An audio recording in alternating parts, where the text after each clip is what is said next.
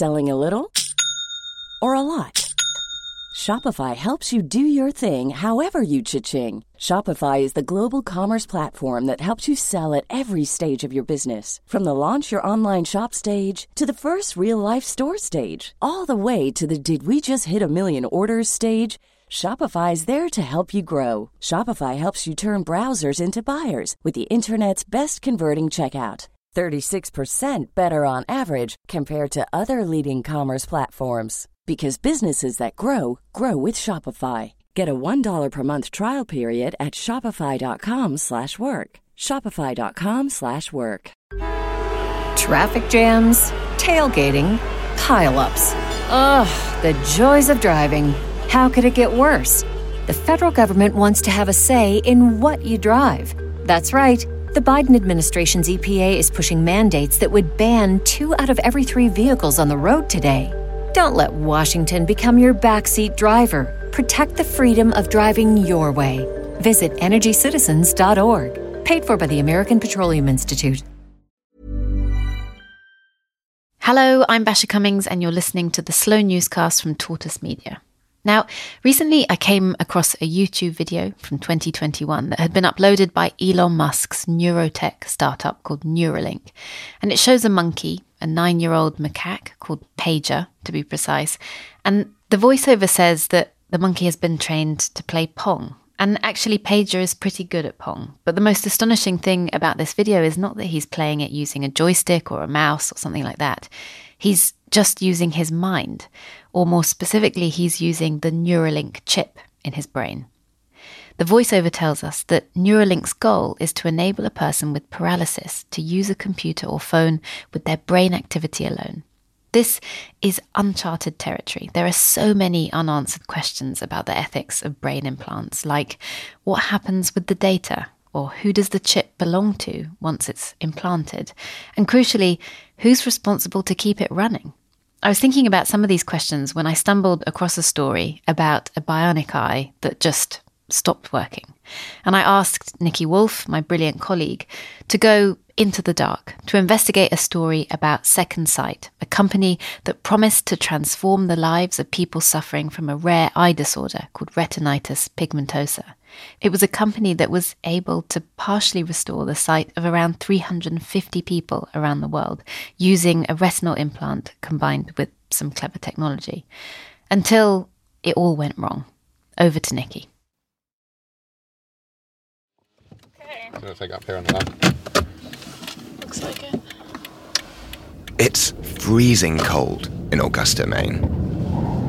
If you look at a map of the United States, we're in the far northeast corner, closer to Quebec in Canada than we are to New York. All the houses we've gone past on the way here seem to be clad with the same white painted planks.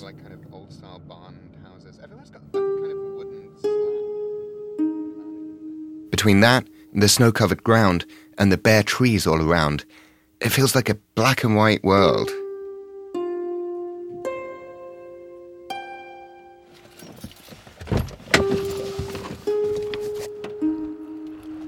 We've come here to meet this guy. You want to Great. bring your gear in first? Ross Doerr. Yeah, nice to, nice to meet you. Nice to meet you um, too. I stick my hand out. I've forgotten, for a second, that Ross can't actually see me. There's a briefly awkward moment, until his wife steps in and guides my hand to his. Um, hi, pleasure. Hi, I'm Jan. How are you doing? My wife, Jan. Um, Come on in. Yeah, where do you, where do you want us? What's the... What a beautiful home.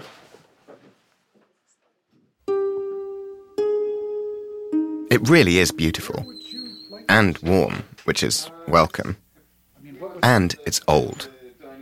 Built in seventeen eighty-nine, it's pretty much as old as the United States. I'm telling you this because at times during this interview, you might hear the kitchen's wooden floorboards creaking in the background. So I, I guess if we could start by having you just sort of introduce yourself, um, and then we'll we'll go from there. Okay.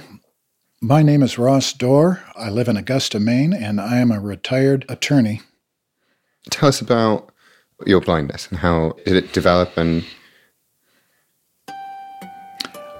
when I was very young, uh, my eyes were not as good as other kids in the school. The whole thing about my eyesight began I believe I was in first grade, and I was not doing the schoolwork that the teacher was putting up on the blackboard.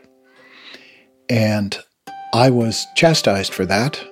First grade means Ross was then about six years old.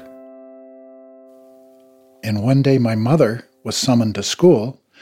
When you're in first grade and your mother shows up to talk to the teacher about you, it's a death sentence when you're a little kid. Yeah, it's not a good sign. And I was asked point blank, why aren't you doing the work I put up on the blackboard? And I said, I can't see it. And the teacher said, well, okay, stand up, walk up to the front of the room and tell me when you can see it. And I walked up, and I got about two or three feet away from the blackboard, and I said, oh, now I can see it. And it got dead quiet. You could have heard a pin drop. And I guess my mother turned white as a sheet. His mum took him to the Mayo Clinic, a well-known medical care and research facility, where he was diagnosed with a genetic condition called retinitis pigmentosa. Okay, you're going to be losing your eyesight. You will go blind. And uh, there's nothing anybody can do about it. There is no treatment. There is no way to stop it. And that's always followed up by the ever-hopeful, well, don't lose hope. There's all kinds of research going on all the time, and you never know what's coming. Yeah. You hear it all the time. After hearing it for twenty or thirty years, it's, okay, you said the obligatory line. Now what's next? And little by little, I went blind. As time went on, you know, I was not holding my breath on a, a miracle cure or good treatment to come up. But then, half a century later, one did. In twenty eighteen, during a routine cataract removal, Ross's eye surgeon told him that his son, who was also an eye surgeon, was working with a tech company on an eye implant device called the Argus. And he said, you might be a candidate for this, but you'd have to go to Boston and see my son. Now, it's up to you. You know, I'm not selling anything. I'm not getting anything out of this. But uh, maybe you can talk to him. This is the Slow Newscast. I'm Nikki Wolf. In this episode, we'll look at what the story of one company tells us about the promises and the pitfalls of biotechnology.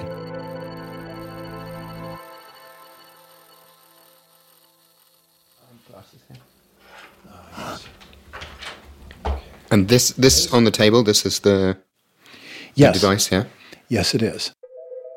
In two thousand two, a small California-based company called Second Sight Medical Products began clinical trials on a radical new device aimed at helping people like Ross see again. They named the retinal implant and the parts that went with it the Argus, after a hundred-eyed giant from Greek mythology. Their second-generation device, the Argus two, was approved for clinical use in the E U in twenty eleven and the U S in twenty thirteen. Six years after its U S approval, Ross underwent surgery in a hospital in Boston and became an Argus two user. Um, so sort of walk, walk me through it sort of piece by piece. You've got the sort of like Oakley sunglasses. Yeah. And you can see the camera in the in the middle there. There are several components to the Argus device. Ross has laid them out on the table to show me. Okay. This round hole here, that's where the cable from the glasses gets plugged in. And then there's the sort of battery and, and general pack. I'm going to turn it on. This is the visual processing unit.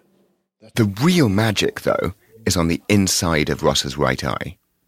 His condition had destroyed the light-sensing cells of the retina at the back of the eyeball that allow humans to see.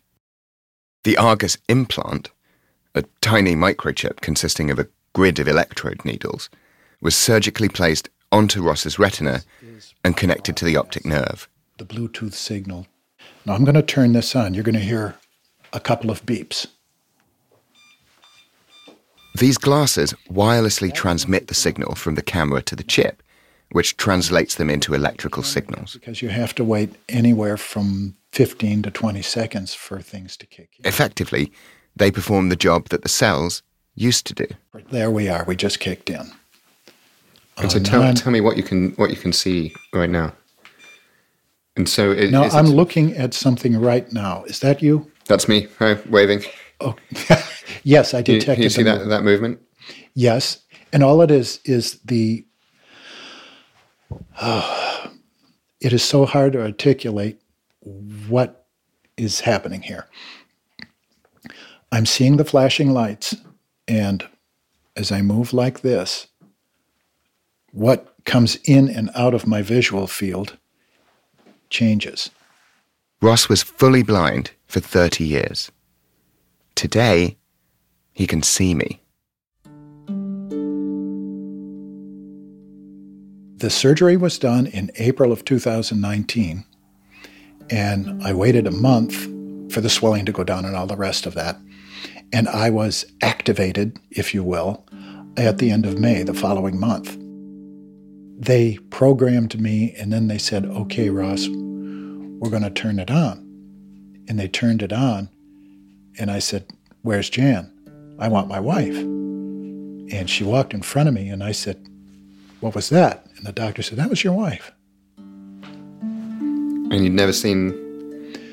I, I could still see a little bit when we got married. But I got to tell you, it was so nice to see her again.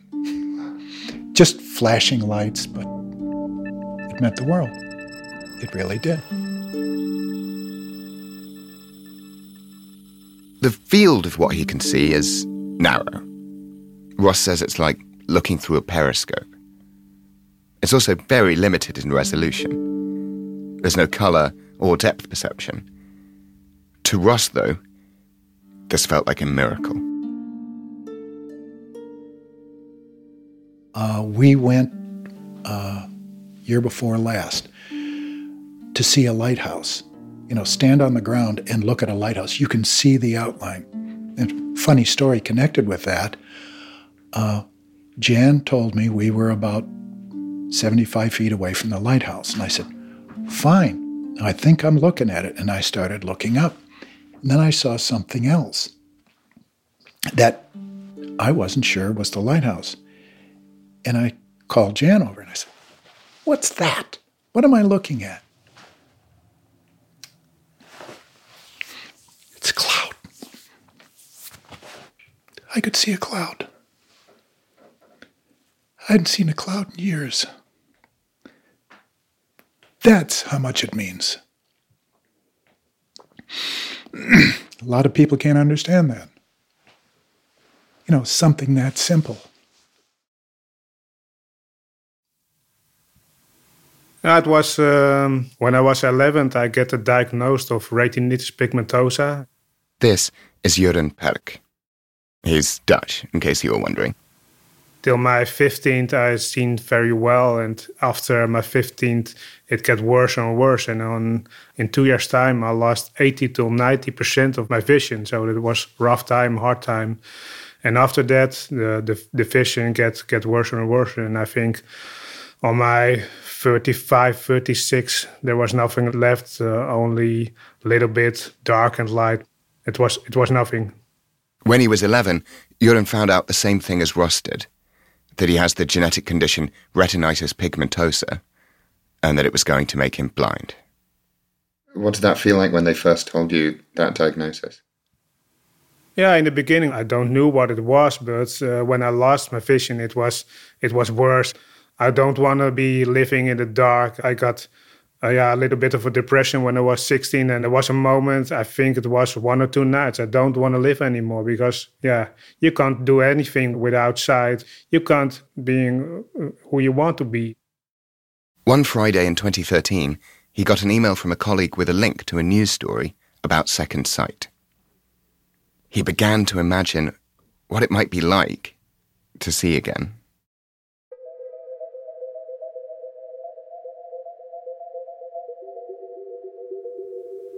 In the beginning, I was a little bit anxious because, uh, okay, do I want to have a little bit of vision back? Is it, okay, my life is good? And I was two or three days I was thinking about, okay, must I do this? And I talked with a few people about it, and I, yeah, I think, okay, this that's a big dream. I must do it. I want I want to have that that little bit of vision. So that was the decision. Okay, I want it.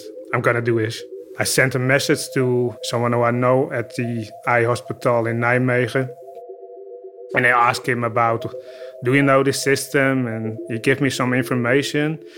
And in that same e- email where there was the information about the Argus two system, uh, there was one note in. There was a hospital in the Netherlands, in Amsterdam, who are looking for three patients to implant the Argus two systems. And so they asked me, shall we bring you in contact? And I said yes. And yeah, I got some talks with the eye hospital in Amsterdam, and I was one of the lucky bastards to get the system, one of the three patients in the Netherlands. A few weeks after the implant surgery, Jürgen's device was switched on. Camera goes on, and there was my dog. I got a black dog, Pedro, and he was on the white floor. And I was I was scanning with the system, and I see the difference between the dog and, and, and, and the white ground. And it was so, yeah, it was so very amazing. I was crying. It was emotional. Jürgen became an ambassador for the company, speaking about the Argus system to the media and to potential patients. He used it when he went skiing. Yeah, we're going on the slopes, and it happened so well. And it was surprising. It was a miracle. And on the day he married his wife, Nanda, in twenty eighteen. I think the, the first moment was, was the shapes of her dress, and yeah, it was very nice. I never had seen that, that wedding dress from Nanda with the, without the Argus.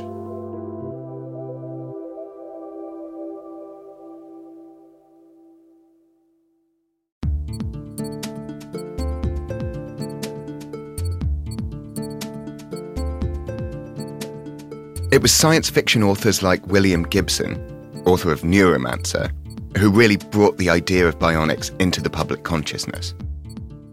It's taken science decades to catch up with the imagination, but we are now pushing the boundaries of which bits of the human body and brain we can fix or even improve. And the development and use of bionic devices has become a multi-billion dollar industry. This is really fascinating stuff. What you're looking at right now is a paralyzed man using his mind in order to create the words that appear on the screen. Brain implants are now successfully being used to treat depression. It's implanted like a pacemaker just underneath your collarbone, and these two wires are inserted directly into the brain. Other companies, like Elon Musk's Neuralink, are investigating how the brain could directly interact with a computer or a bionic arm. We can do a full uh, brain-machine interface, achieve a sort of symbiosis with artificial intelligence. But this industry sits at the nexus where altruistic science meets ambition, money, and, especially when Silicon Valley firms get involved, ego. The hype around biotech is enormous, and for years, Second Sight was part of it. But a new camera implanted into people who see only darkness is bringing light back into their lives. sixty electrodes. These patients who are completely blind before the surgery, surgically placed into the retinal tissue. The real takeaway here is that we are eliminating human blindness.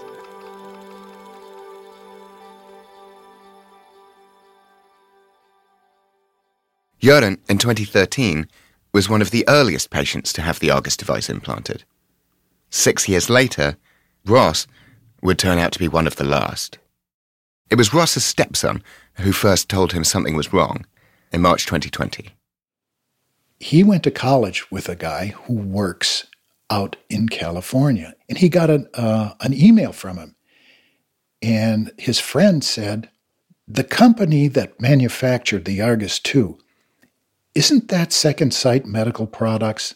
Isn't that who your stepfather got his uh, Argus two from? And the response was yes. And he said, well, doesn't Ross know? They're going out of business. Looking for reassurance, he called his patient support technician at Second Sight. And I said, Anna, I just heard thus and so. Is this true? And she said, well, funny thing you would call me, Ross. We all just lost our jobs. First thing I said was, what did Second Sight Medical Products tell you to relay to those of us with the implant. She said, we asked them that, and they said, anybody who has any questions, refer them to our website. That was it. And I was thunderstruck. I said, you're kidding. She says, no, I'm not, and I'm sorry you had to learn about it this way. Ross and Jürgen and the hundreds of other people with the Argus two device suddenly found themselves with obsolete and unsupported gadgets in their eyes. Although they might still work, there was no longer any assurance of repairs or replacements in the future, and no one could tell them when they might be plunged back into the dark. I use it a lot more sparingly now, because if it wears out or breaks, you're dead. You're dead in the water. Yeah. You're stuck. You have about half a million dollars worth of technology in your eye that is completely useless. Thank you, Second Sight. Jürgen's in the same boat. What happens now with the implant when, you know, when you run out of spare parts? What what happens then? Dancing in the dark.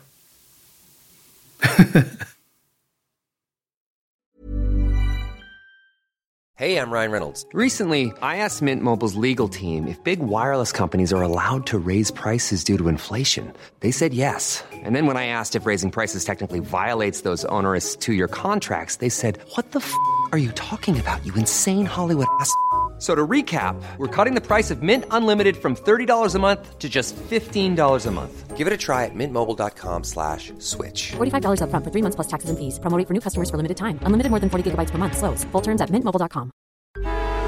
Traffic jams, tailgating, pileups. Ugh, the joys of driving. How could it get worse? The federal government wants to have a say in what you drive. That's right.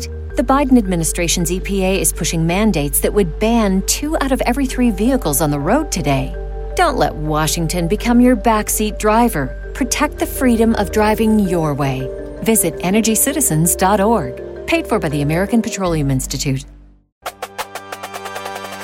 Does what's going on in the American election scare and bemuse you in equal measure? Want to know what Biden and Trump are up to without tearing your hair out? Then you need to listen to American Friction, the brand new podcast about the countdown to the big vote in November from the makers of Oh God What Now, The Bunker and Paper Cuts. Every Friday, we'll speak to leading experts and blockbuster commentators from the United States to explain the latest news and the big issues behind the vote. That's American Friction with me, Jacob Jarvis. Me, Chris Jones.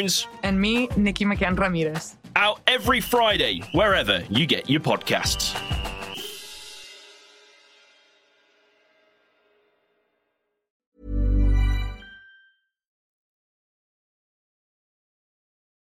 I think Second Sight is really a, a sad story and a cautionary tale. This is Eliza. I'm Eliza Strickland, and I'm a senior editor at the technology publication I triple E Spectrum. It was Eliza, along with investigative journalist Mark Harris, who broke the story that Second Sight had gone bust. I have been following this company since about two thousand eleven. Um, that's when the company had just gotten approval for its retinal implant in Europe, and it was working towards approval in the U S. And I wrote a story that was, you know, really kind of a gee whiz story, like, isn't this technology amazing? They're bringing eyesight to the blind. But then in twenty twenty, they ran out of money and basically weren't able to hold up their end of the bargain at that point. The company went into freefall. They sold everything at auction. They sold their laptops, they sold their equipment, they sold their shelving units. So they had nothing left to help people with. I guess this might be a good time to, to get into the, the business story. What went wrong? Well, it's a combination of factors, and that's really one of the questions that motivated our reporting when we started out. Was it was it that they had a bad business plan? Did the technology not work well enough? You know, were the regulations too oppressive? Uh, and it seemed to be a combination of those three things. On top of that, the pandemic had struck, drying up a lot of grant funding all across the medical world for anything non-COVID related. Eliza calls it bad luck. The people who started the company were definitely coming from the science side. These were, you know, M Ds and engineers who were really trying to make um, a revolutionary medical device for people. And I, I do believe they had the best of intentions and really hoped to help people. I think they weren't able to predict how the money issues would play out. One of the co-founders told me that, yes, the device was reimbursed at the cost of one hundred fifty thousand dollars, but it probably should have been reimbursed at three or four or five times that amount to actually make a go of it. But at the time, it, it seemed astronomical that they were getting one hundred fifty thousand dollars per device, so it, it didn't seem like they could even ask for more.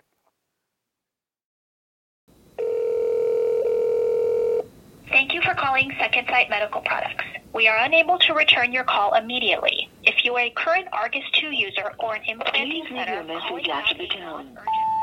Hi, uh, my name's Nikki Wolf. I'm a reporter with uh, Tortoise Media based in the U K. W O O L F? That's correct, yeah.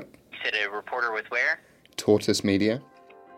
Not unexpectedly, we couldn't get anyone from Second Sight to speak to us, and repeated attempts to contact them went unanswered.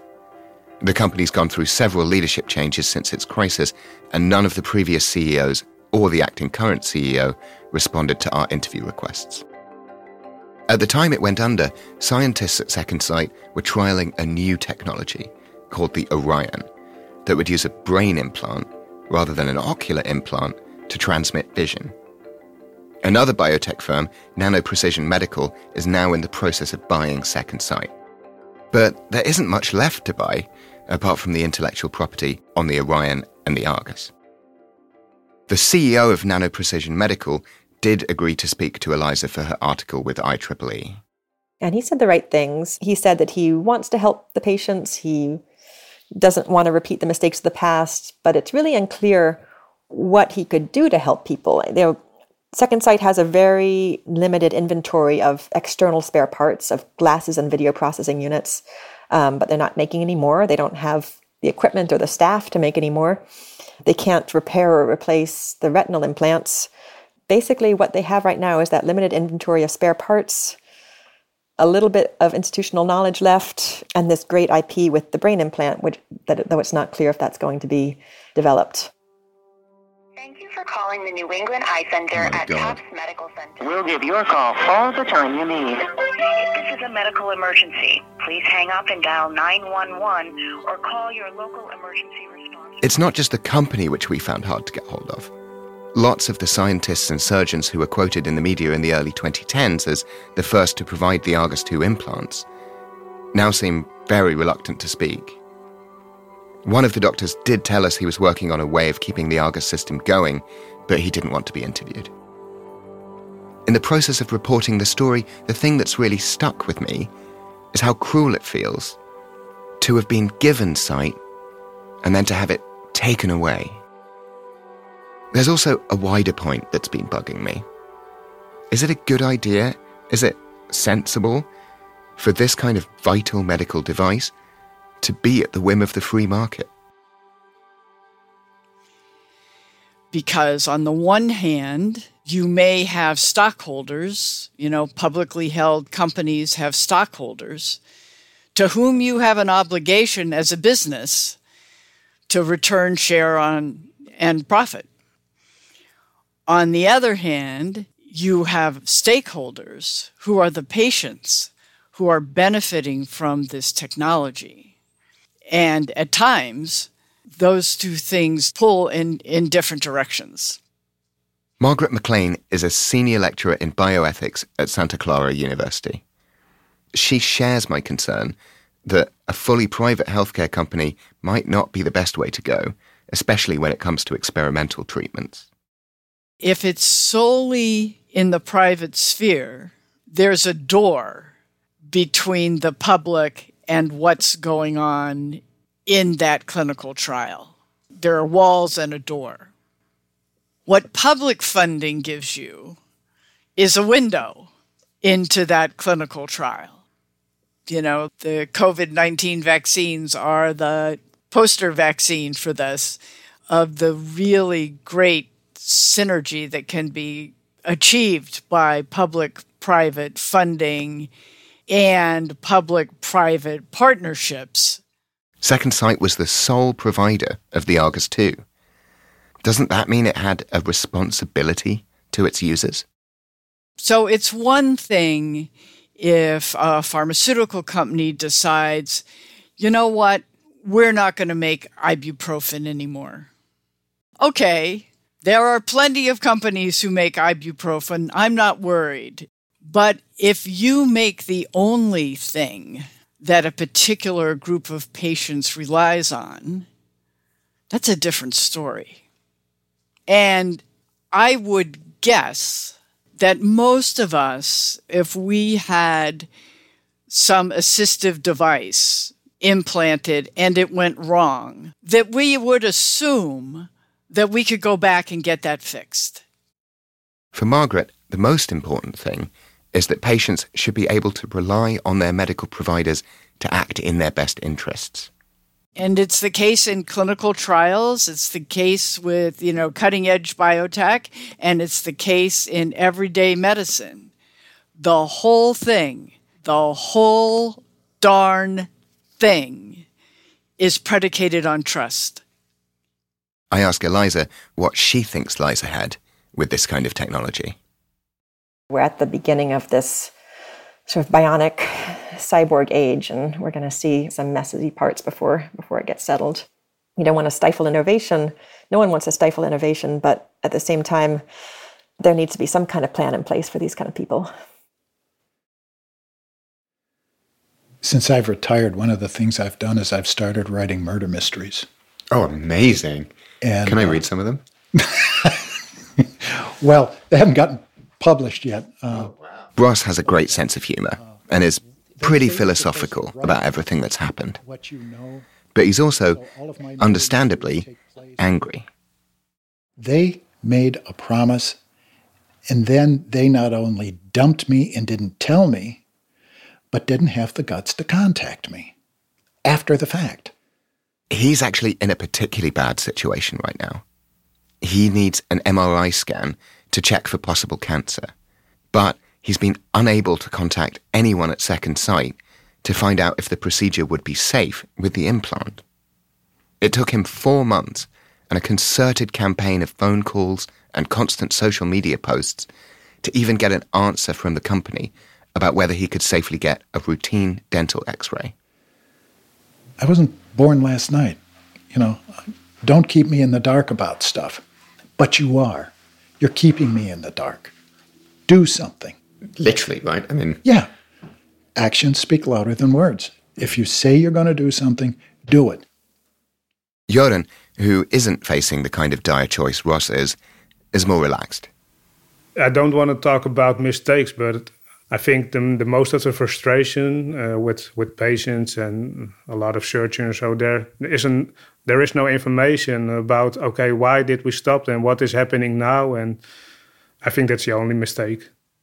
A few months after he'd discovered Second Sight had gone bust, Jürgen's Argus actually broke. It was in November when, when I used the system in November twenty twenty. And I was on a weekend, on a, this holiday weekend, and I was wearing the system and the system fell on the ground and it was broken. And at that moment, there was there was no support anymore in Europe for the system for Second Sight. So I was thinking, ah, now my system is broken and what's what's now? Okay. Must I live in the dark again? And on that Monday, Tuesday, after the weekend, I thought, okay, I want it back and I want to fight for it. He found a way to jerry-rig fix his device and got it working again. And since then, he's been buying up potential spare parts online. You know the song of the Beastie Boys? It's it's not even you fight for your right, but you fight for your light. And that was what happened. I want to fight for that light. I want to back to have that system. This hasn't put you off kind of, you know, using these technologies. You want to just keep going, get as much kind of, you know, harness progress as much as possible, right? Yeah, yeah, but that's that's my style of living, uh, Nikki. Yeah, I'm just positive. And, okay, I believe in the future chips and I, oh, I want to have the progression because I know how I lived that nine years. Nine years, I, yeah, in that in the nine years, the, the yeah, I get big dreams and it was going very well. We we did a lot of trips. Uh, I married with my wife. It was, it was, yeah, I think it was the most most wonderful time at, at, at my life in nine years. So... when I get that offering, I think uh, tomorrow or the day after, I don't have to think twice.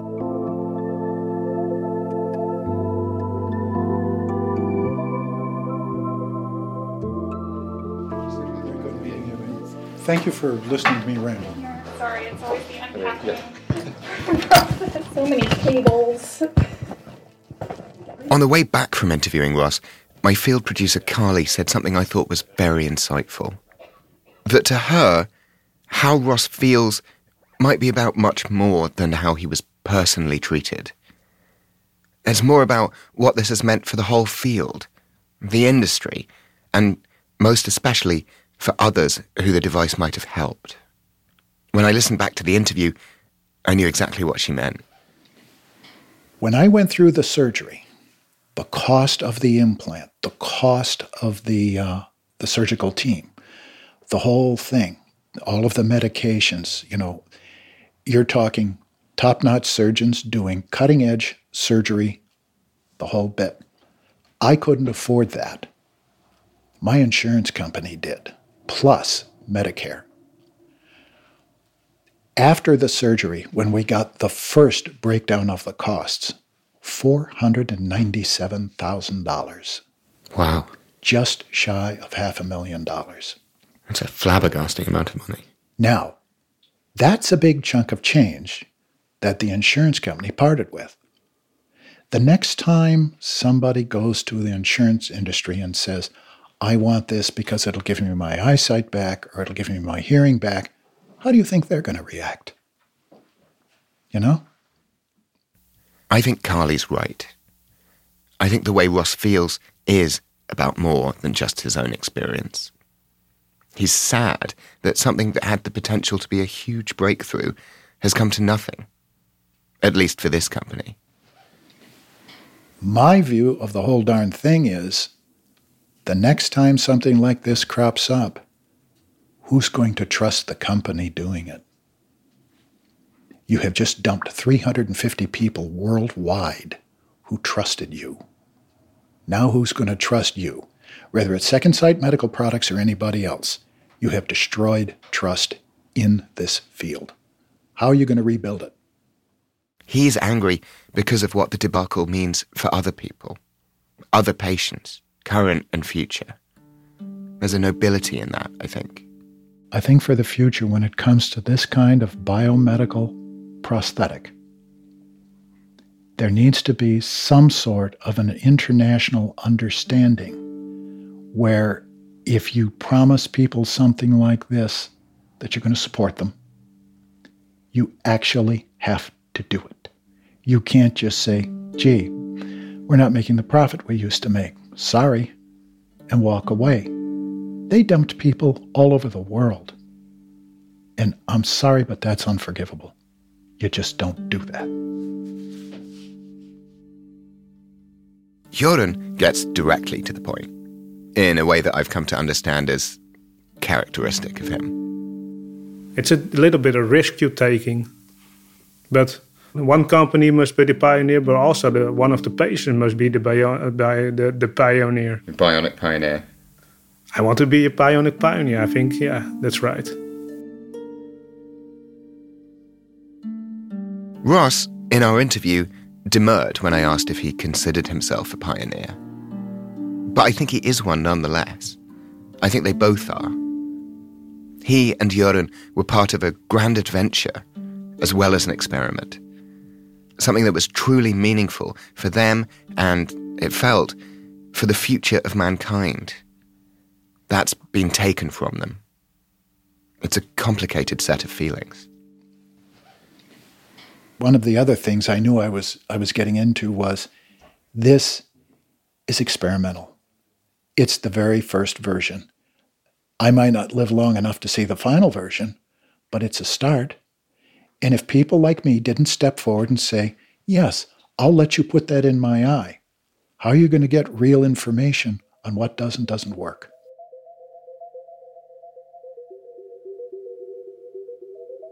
I think I've identified the vibe I've been trying to wrap my head around as I processed my conversation with Ross.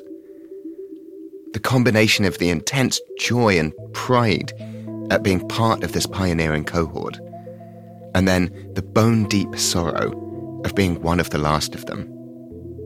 The feeling of having come from the darkness into the light, and then not knowing when you'll return to that darkness again. It would be easy to take all of this as a lesson in pure hubris. But I think that's not right either. There's a lot of hope here. People like Second Sight's patients are still trailblazers, whatever happened to the company. We don't stop exploring just because one trail is a dead end. We press on, explore more. That's what progress is. The lessons of Second Sight will be learned, and one day, possibly soon, a new team will pick up from where they left off. The road won't always be smooth, but we won't slip back into darkness forever. Actually, I'll let Ross have the last word on this.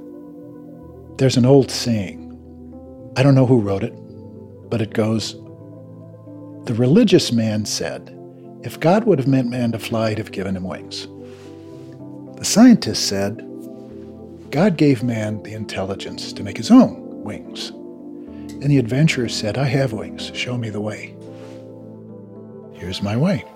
I was willing to do that. Lots of other people weren't.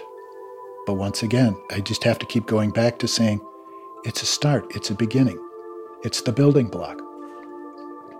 I mean, the Wright brothers built a fixed-wing aircraft, first powered airplane. You started somewhere. I mean, now we're flying to the moon. We're sending robots to Mars. You had to start somewhere. This story was reported by me, Nikki Wolf, and produced by Hannah Varrell. The sound design was by Carla Patala and field producing by Carly Puriccio. The editors were Jasper Corbett and Basher Cummings.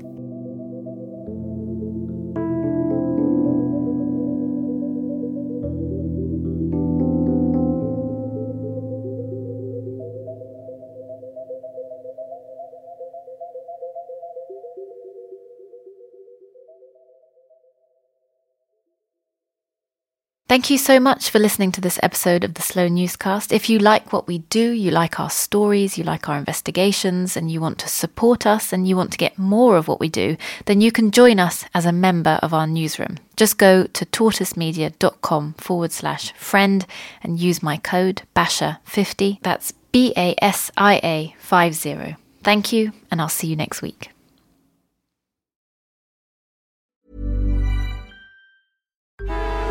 Traffic jams, tailgating, pile-ups. Ugh, the joys of driving. How could it get worse? The federal government wants to have a say in what you drive. That's right. The Biden administration's E P A is pushing mandates that would ban two out of every three vehicles on the road today. Don't let Washington become your backseat driver. Protect the freedom of driving your way. Visit energy citizens dot org. Paid for by the American Petroleum Institute. It's the Kia Summer Sticker Sales Event, so give your friends something to look at, like a B and B with an ocean view, an endless field of wildflowers, or a sunset that needs no filter. Make this a summer to share and save with a capable Kia S U V or powerful sedan. See your local Kia dealer or visit kia dot com to learn more. Kia, movement that inspires. Call eight hundred three three three four K I A for details. Always drive safely. Sale applies to purchase of specially tagged twenty twenty-four vehicles only. Quantities are limited. Must take delivery by seven eight twenty-four. Does what's going on in the American election scare and bemuse you in equal measure? Want to know what Biden and Trump are up to without tearing your hair out? Then you need to listen to American Friction, the brand new podcast about the countdown to the big vote in November from the makers of Oh God What Now, The Bunker and Paper Cuts. Every Friday, we'll speak to leading experts and blockbuster commentators from the United States to explain the latest news and the big issues behind the vote. That's American Friction with me, Jacob Jarvis. Me, Chris Jones. And me, Nikki McCann Ramirez. Out every Friday, wherever you get your podcasts.